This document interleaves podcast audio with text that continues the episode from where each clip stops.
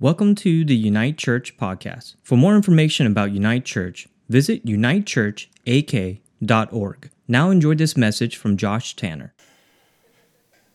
There's one altar of all the altars that have ever existed that summarizes or culminates the power of all of them. There's one altar, and that altar was the cross, where Jesus went and he was lifted up and he died for the most incredible things.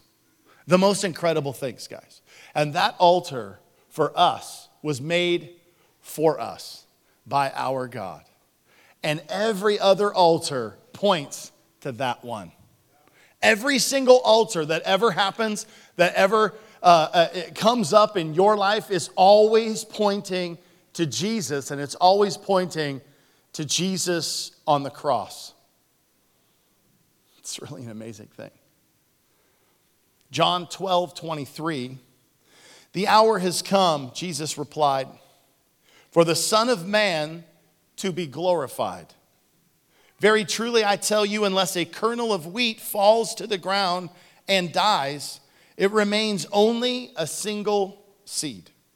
But if it dies, it produces many seeds. Anyone who loves their life will lose it, while anyone who hates their life or is willing to give up their life, okay, hates their life or desires to give up their life, counts their life as no value to themselves, in this world will keep it for eternal life. Whoever serves me must follow me. This word serve is virtually the same word for worship.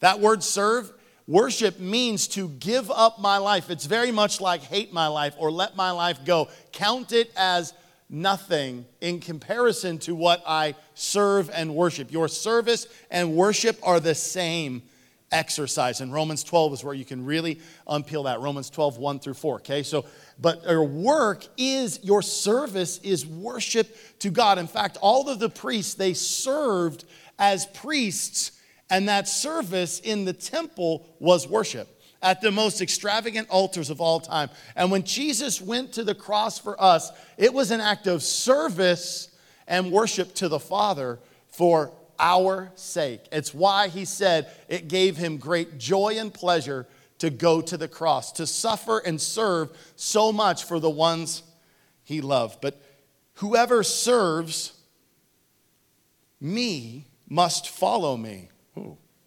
Whoever worships me in the act of service must follow me.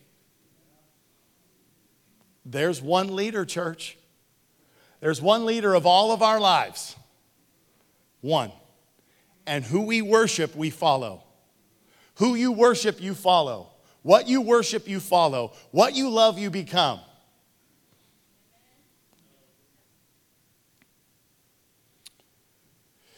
And where I am, my servant also will be. My Father will honor the one who serves me. Now my soul is troubled. And what shall I say? Father, save me from this hour. No, it was for this very reason I came to this hour. Father, glorify your name. Then a voice came from heaven I have glorified it and will glorify it again. God Himself, the Father, speaks. And He says, I have glorified it and will glorify it again. The crowd was there and heard it said, Uh, heard the car that was there and heard it said that it had thundered. Others said an angel had spoken to him. Jesus said, This voice was for your benefit, not mine. Now the time for judgment on this world. Now the prince of this world will be driven out. And I, when I am lifted up from the earth, will draw all people unto myself. He said this to show the kind of death that he was going to die. Now, I want you to think about this for a second. Is now at this time of judgment, the time of judgment is on the world. And a lot of times we'll think, oh, shoot, he's coming to judge our sin. That's not what he says here. He says, I've come to judge the prince of this world. And then he says, When I'm lifted up, I'll draw all men unto me. See, no one understood mercy. No one knew what Jesus was really all about. And he was about mercy. And at his altar comes forgiveness, at his altar comes collection. He's collecting. He's collecting the people whom he loves. He's not collecting the debt that they, pay, that they needed to pay. He said, No, no, no. At my altar, I'm going to pay the debt. And I, with that debt, I'm collecting something, I'm purchasing something, and it's you, it's your soul, it's your life. And I'm going to pay for it with my blood, not earthly money, but with my blood, because it matters that much to me. We, of course, know that no forgiveness for sin based on God's establishment can be forgiven without the spilling of blood. Like its blood represents the covenant and the agreement between two people in relationship. It's why children are a covenant relationship from the Lord because they come from blood. Two people together in intimacy and oneness produce a multiplication within their bloodline. Come on. And God Himself, for His kids, gave His blood so that we could be a part of His family. Revelation 12 7. Now remember, He came to judge the world and the prince of the world, the devil himself and all his angels. Revelation 12, 7. Then war broke out in heaven. Michael and his angels fought against the dragon, and the dragon and his angels fought back. That's the devil and the dragon. That's Satan and all the other fallen angels. But he was not strong enough, and they lost their place in heaven. The great dragon was hurled down, that ancient serpent called the devil or Satan, who leads the whole world astray. He was hurled to the earth, and his angels with them. When you think about this, where did Jesus make his altar? What was the cross planted into? The earth. Where did Jesus come? We talked about this on Christmas. Jesus made his first altar when he came to the earth a manger made of earth and stone, right? And these are the same altars that God for, told them they needed to make their altars from, from earth and stone. Jesus came to the earth, the place that the enemy was hurled down, and he had power and dominion over. And Jesus came and he put his altar right in the ground. He did it for on, on reason, for purpose, Lord. Okay. He did it on purpose for a good reason. All words come in good time. Okay. Satan, who leads the whole world astray, was hurled to the earth and his angels with him. Verse 10 And then I heard a loud voice in heaven say, Now, I just want you to get this. When God speaks in a loud voice for everyone to hear, it's pretty important. When God speaks to you in a voice that feels audible to you or is audible, I'm thinking you ought to pay attention. And wherever God speaks in an audible voice to everyone to hear, it's pretty important for us to listen. And most of the time, it's when he's declaring that Jesus is his son and about what Jesus is doing. And here, now have come the salvation and the power and the kingdom of our God and the authority of his Messiah. For the accuser of the brothers and sisters who accuses them before God day and night has been hurled down. They triumphed over him. Who's they? The believers, okay? All the believers, they triumphed over him by the blood of the Lamb and by the word of their testimony. They did not love their lives. See, how about this? I hate my life. I love my life so little. I care about my life so little so much as to shrink back from death. Therefore, rejoice, you heavens, and you who dwell in them. But woe to the earth and sea, because the devil is gone down to you. He is filled with fury because he knows his time is short. whew, this is a serious battle. This is a serious war. And I think it's a, a really important reason of why even Karen was prophesying today that God is turning up the heat to purify his leaders, to purify his church and his people, so that we are ready for the war that is coming, that is upon us, that we are in. We have to be able to survive the pressure. The pressure is zero on the fun scale, by the way. No one likes it. And that prophetic word to say, don't try to stick around on the outside edges of the fire, but, but dive into the center. Let the Lord press you into the center of his fire so that all the stuff will come out. Pressure purifies leaders, loads make leaders. And I just want you to think about this. If Jesus came into your life, you are a leader in the body of Christ. That is not, that word was not just for Zach and I. Come on. If it's up to me and Zach and Joni and Jen and a couple other people, we're smoked.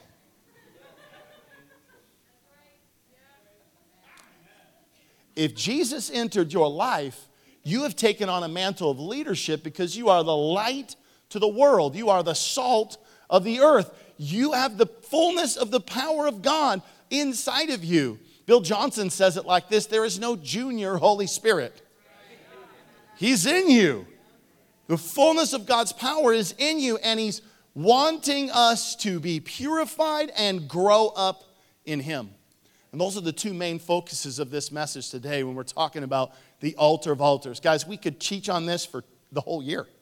There is so much here in this one little message that I'm going to do that we could literally teach on this all year long.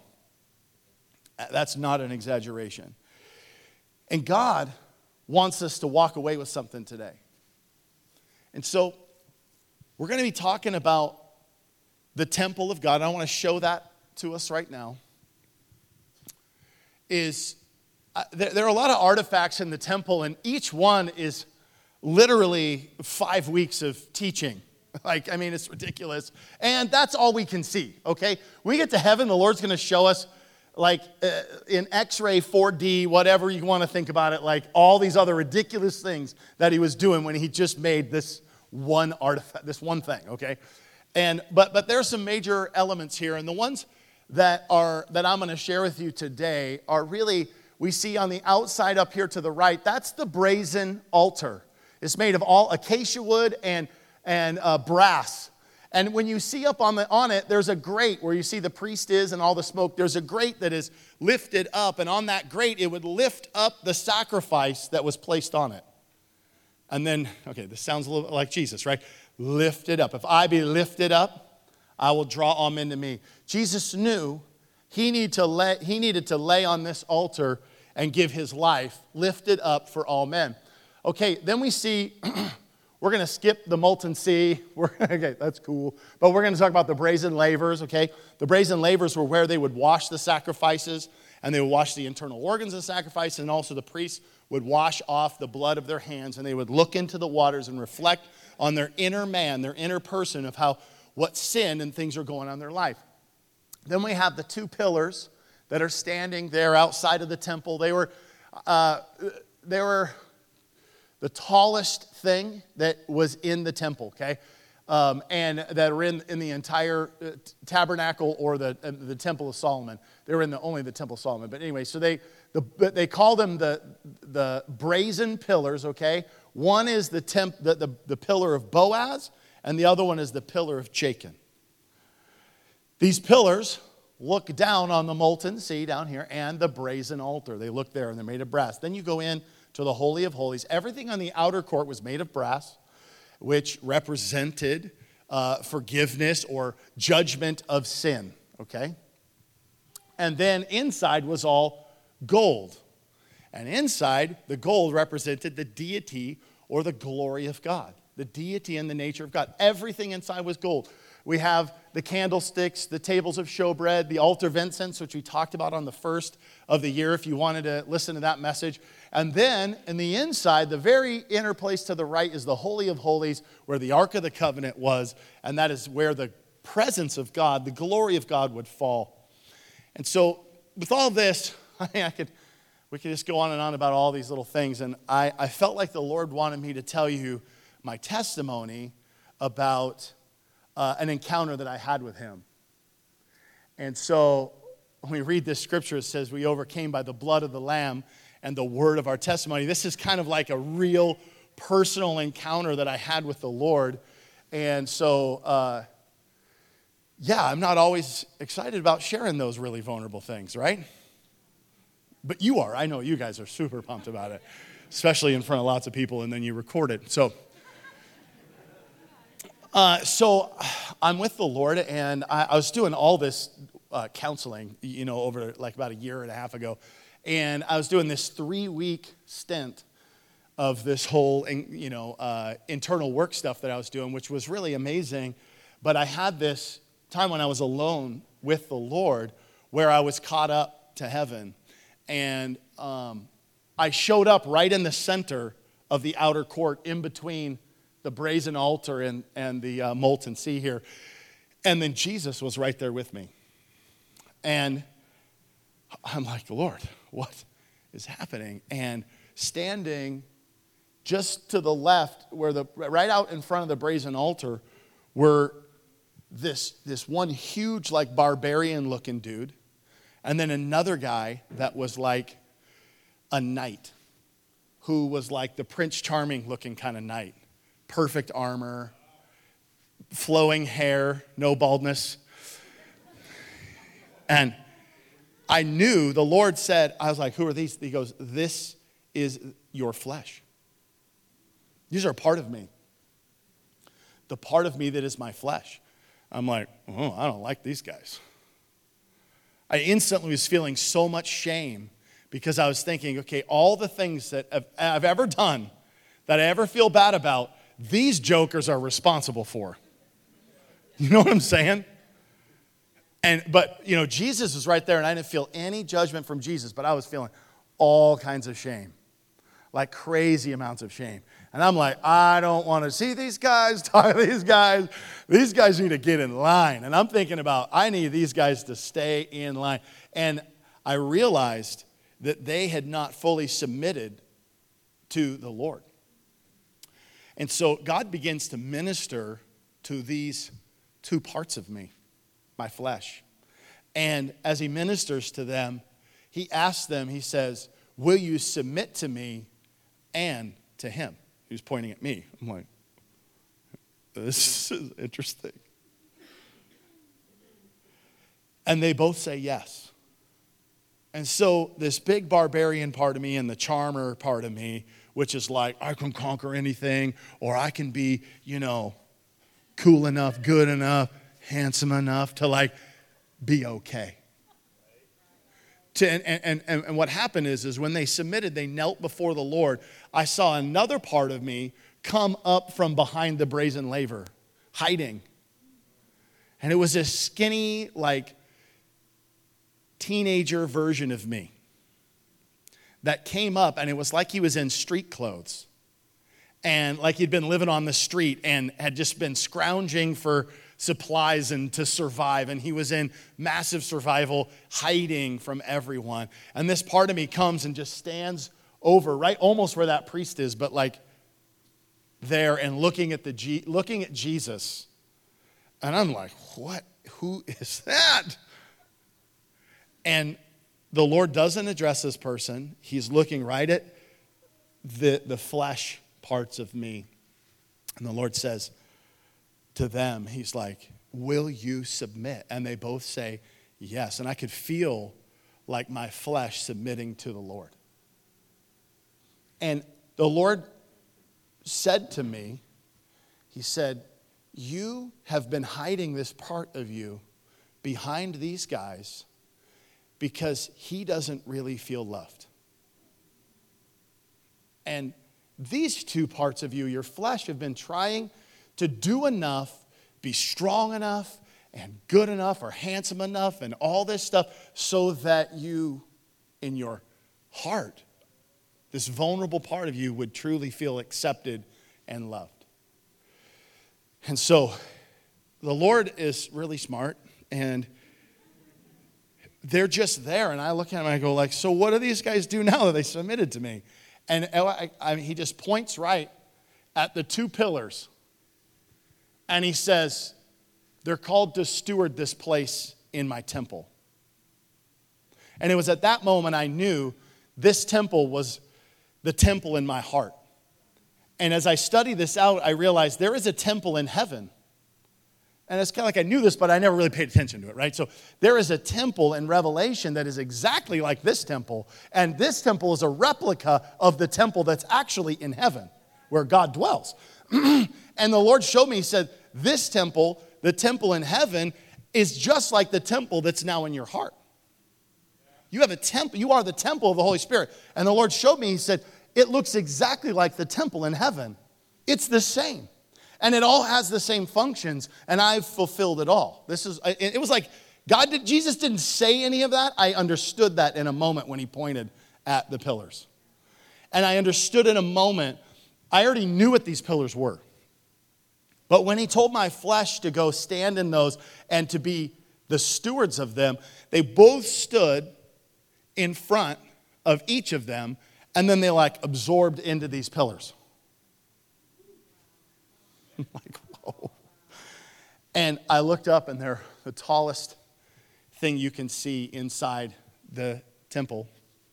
And the Lord told me in that moment, He, he calls, it was just, okay, to say it's so hard to separate when God just released understanding. I understood, understood something in what God said to me. I don't know that I have all of that perfectly figured out, but it was made known to me that this part of me that was hiding um, needed the flesh part of me to stop managing me and go steward something different. And the position of these pillars is so critical because God has called our flesh, my flesh, to steward the testimony. To steward the testimony of the things that I have done wrong, the way that I come up short, the way that I have failed, every way I've failed, is a towering testimony to everyone in the temple, and it is the only thing from the outside of the temple that you can see.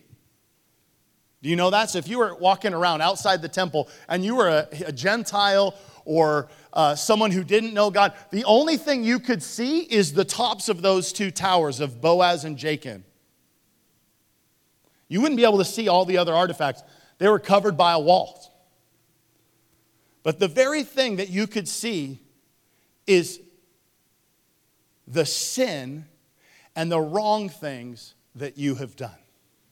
That's what everybody gets to see about your life. I told the Lord, I'm not comfortable with that.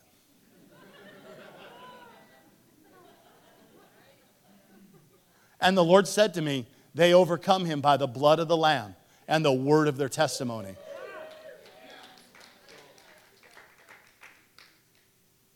And then, as I'm wrestling with the shame of all the things that I've done and not wanting anybody to know anything about them, and now the Lord's telling me they're the testimony. He, he released the understanding that I then understood. It's the thing the world can see from the outside of my temple, and it's the very thing that is looking right upon the brazen altar where he gave his life for me.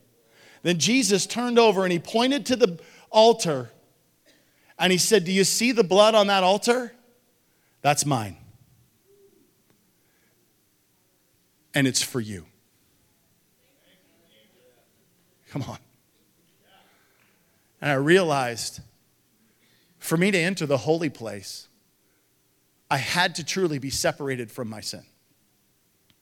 And I understood this that Jesus separated me from my sin, but I wasn't separated from my shame. Because I don't like the things I'm responsible for. even though I know Jesus forgave me for them, I don't want them to be a testimony.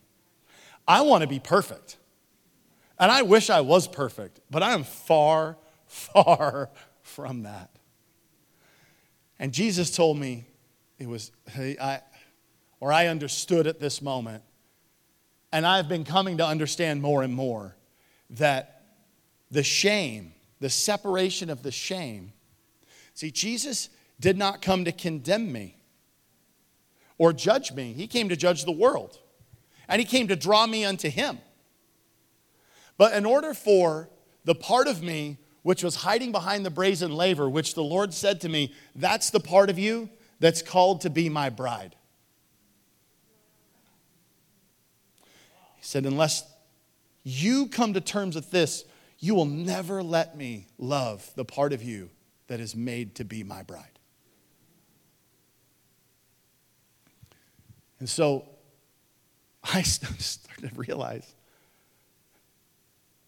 Jesus loves that part of me so much that he wants to separate me from the shame of my sin, not from people knowing my sin.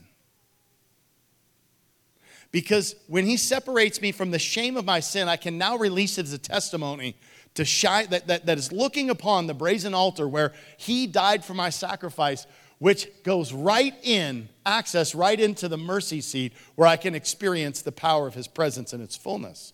And what that is, is when I'm separated from my shame, then I know I can deliver the testimony so others can know that he loves them this way too. But if I can't separate myself from my, my shame, from my actual sin, then I can't declare it as a testimony for him. Guys, I'm not saying this is easy. But this is the truth.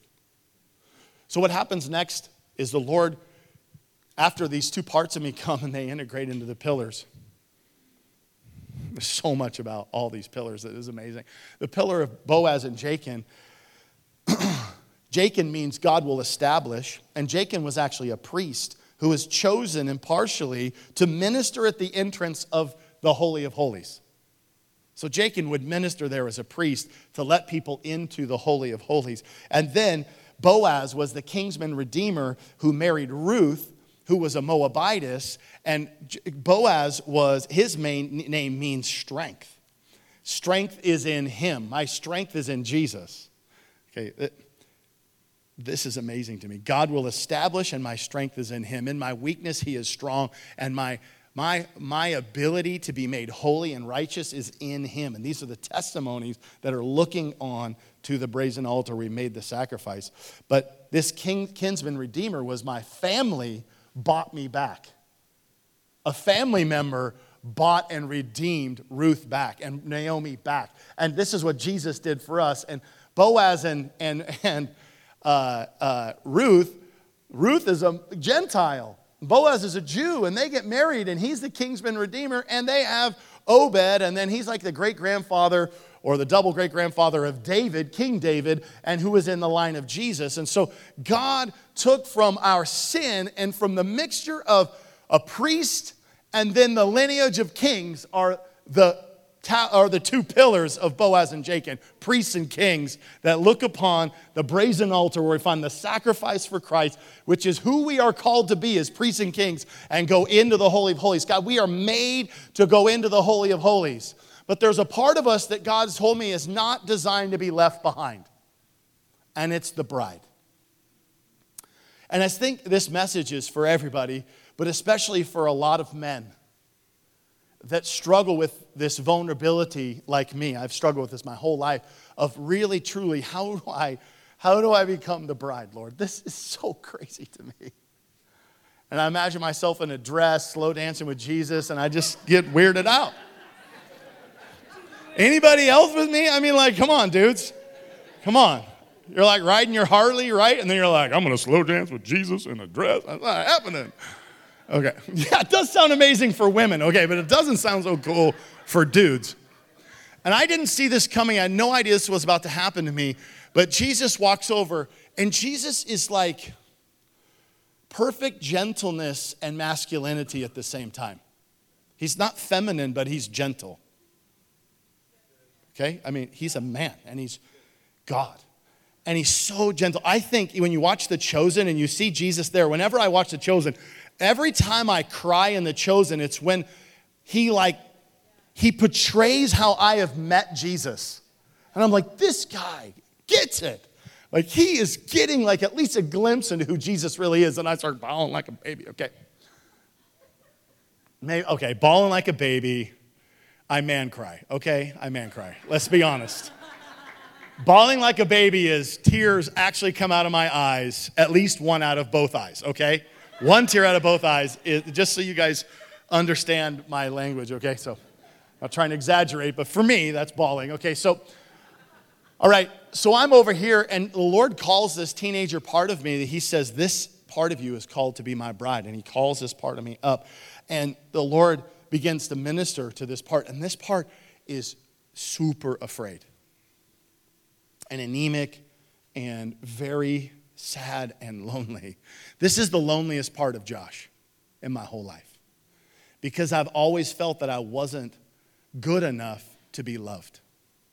And I knew that Jesus loved me. I just, there, were part, there was a part of me that couldn't feel it, and I couldn't feel it from anyone else. And I was afraid to be that vulnerable because I was like so ashamed of the things I had done that I didn't want them. I didn't think Jesus I didn't believe, even though I thought and knew, but I didn't believe Jesus would really love that part of me because of what he was responsible for. And the Lord just grabs my hand and he spins me like this. Not twirls me all feminine like, he just spins me like this. I mean, like, really, like, it was like, uh, it was an amazing moment. It was just like a spin move, like in football, that's right. It wasn't like that, it was way more gentle. I wish it was like that. No, he, he grabs me and he just spins me around. And in one revelation, I started, revolution, I started to grow. And then my clothes started to change from these scantily, like street urchin, orphan clothes, and to a wedding garment that was like a, looked like a priest's gown. Like, like if you see one of the Indian, like uh, full wedding dresses that the men wear. They're like masculine and cool, and they're like, you know what I'm saying? Like Bollywood or whatever it's called. That's what it looked like.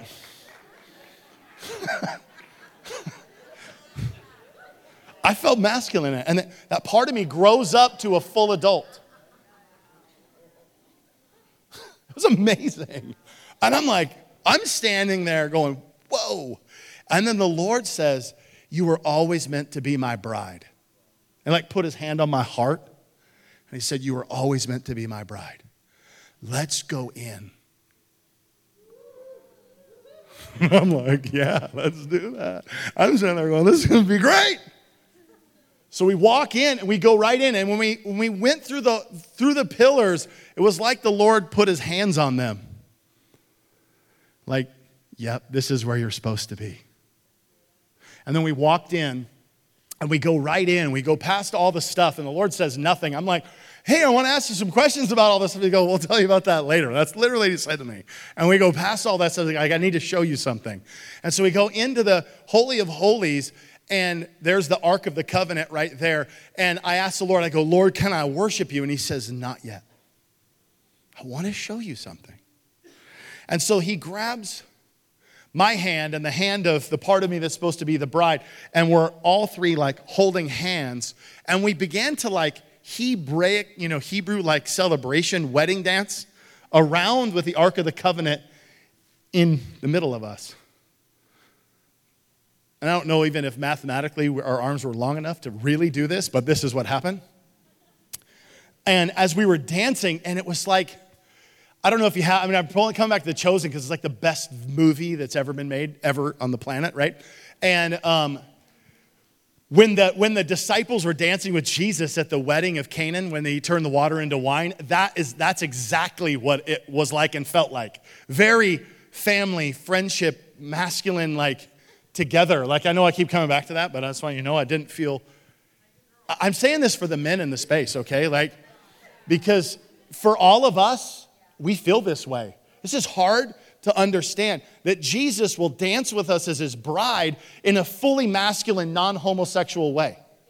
It is nothing, even a hint of any of that stuff. And so that's where we get kind of like caught up because the world has become so hypersexualized and evil. It is, it is perverted how Jesus wants to relate to his bride. And guys, gals, we are his bride. As we dance, it was Jesus' smile was like unbelievable. The joy that was in the room, I couldn't believe. I honestly had never had that much fun in my life.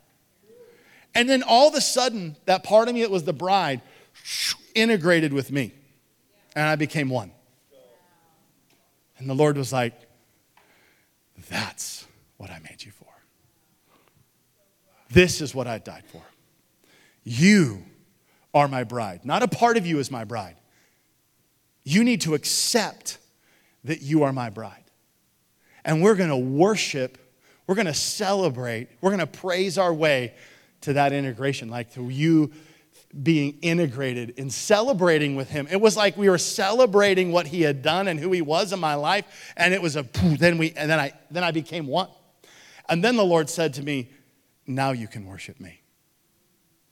And right in front of the Ark of the Covenant, Jesus sat on the Ark of the Covenant as his throne.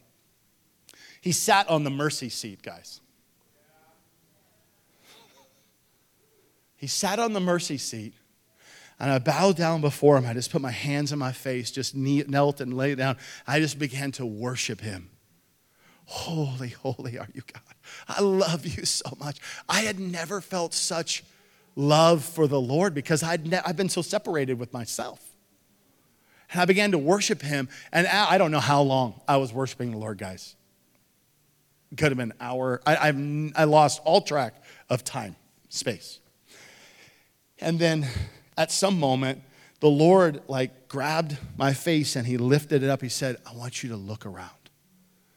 And as I looked around, everything made of gold was emanating the glory of God, light. Everything inside the temple is gold because it's designed to emanate the glory of God. And it emanates the glory of God when the bride of Christ worships the King of Kings, the priest of all priests inside your temple, the temple of the Holy Spirit is you.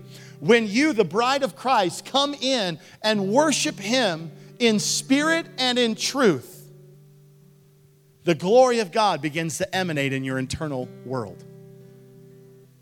And this is how you and I become the light of the world.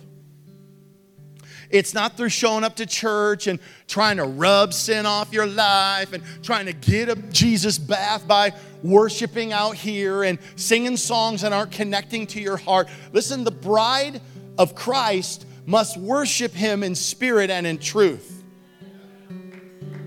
And every altar that has ever existed all points to this moment of what Jesus did for you and I. And we have to come to terms with the fact that he died for our sin. And then he designed our sin to become a testimony for others to believe that in their sin that they could be loved in the same way, that they even in their greatest failures could come into the holy of holies and be the bride of Christ and worship him and the glory of God could emanate in and through their life. It is not earned. It has been paid for. It is accessed you access it through worship. You are worship. In this moment, when I was laying before the Lord and I looked around and I saw His glory, I thought, I go, this is so rad. And, he's, and he goes, wait till the Holy Spirit shows up. I was like, whoa. And I was like, I want to see that. He goes, You will. Revival's coming. Come on, guys. But my bride must be ready. This is the word of the Lord for you today, for all of us today. My bride must be ready. This word Karen delivered is exactly on point. Pressure purifies the bride. I'm in it. I'm making my mistakes. I'm being purified, but I'm saying, Lord, put me to the center of the fire because I want to be purified, because I want to be in the Holy of Holies, and I want the bride, I want to be your bride. And I want to worship you with my life. And in that, I want to experience your glory coming in and through and shining through my life. Come on. Holy Spirit's on his way, church. He's coming for a bride that's worshiping him.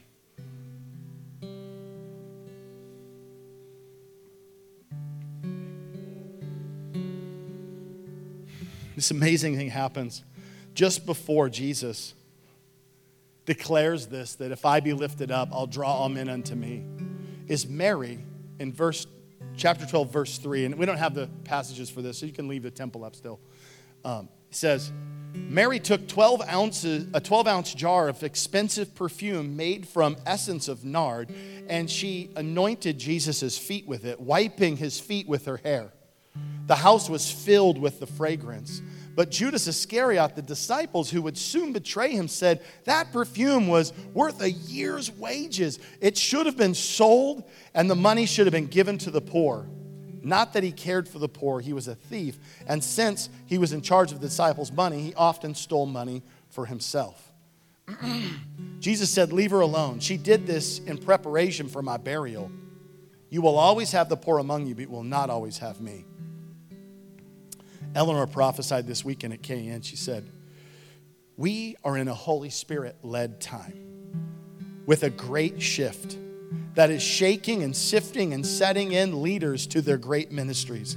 This is a season of holy fear, a time to empty out ourselves before the Lord, and a time to come to the altar of repentance, an altar of purity, and an altar of being wed to the Lamb of God. That's I typed that down. Maybe some of y'all typed a little bit different. That's what I typed down when she said that. I think I got it. A time of purity, a time of coming to the altar to be wed to the Lamb of God.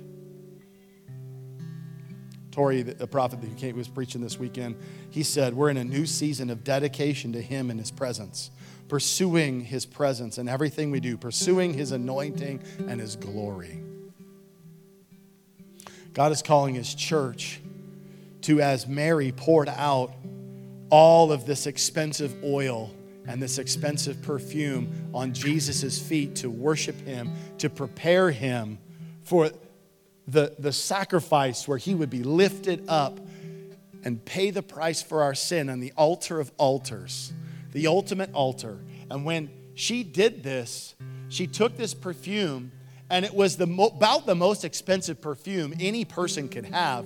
And they mixed nard with this, regular oils or whatever it was, to make them smell super fragrant. And it was the best in natural people could bring. And so it was her best it was her best in the natural of what she as a human being could prepare. It wasn't the anointing oil that God told them to do, it was nothing like that. The significance of this oil was that she poured out from her earthly vessel what she could prepare and get from what she could gather and give to the Lord. She gave all of what she could give.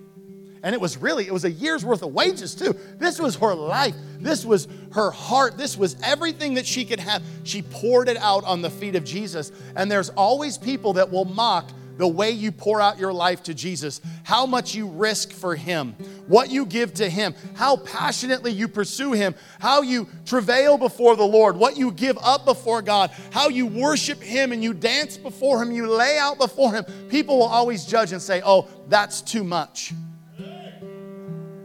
But the Lord, the Lord, Jesus Himself, will one, always come to your defense, and He will always honor the way you worship Him. Whatever you give up for him, as much as you'll give up for him, even the rich young ruler, he tells the rich young ruler, Give everything up for me. And he's all like, I can't do that. The Lord's saying to each one of us, Will you give it all up to be my bride? She was preparing him for his death, but I'm telling you right now, the oil of the Lord is preparing each one of us for our spiritual or our physical or soul and emotional death, guys. We have to give up our life in this level and in this place of worship before Him. Worship is giving up our life, disregarding our life above His, above what anybody thinks of us. Thanks for listening. If you enjoyed this message, please connect with us at unitechurchak.org. We hope to see you soon.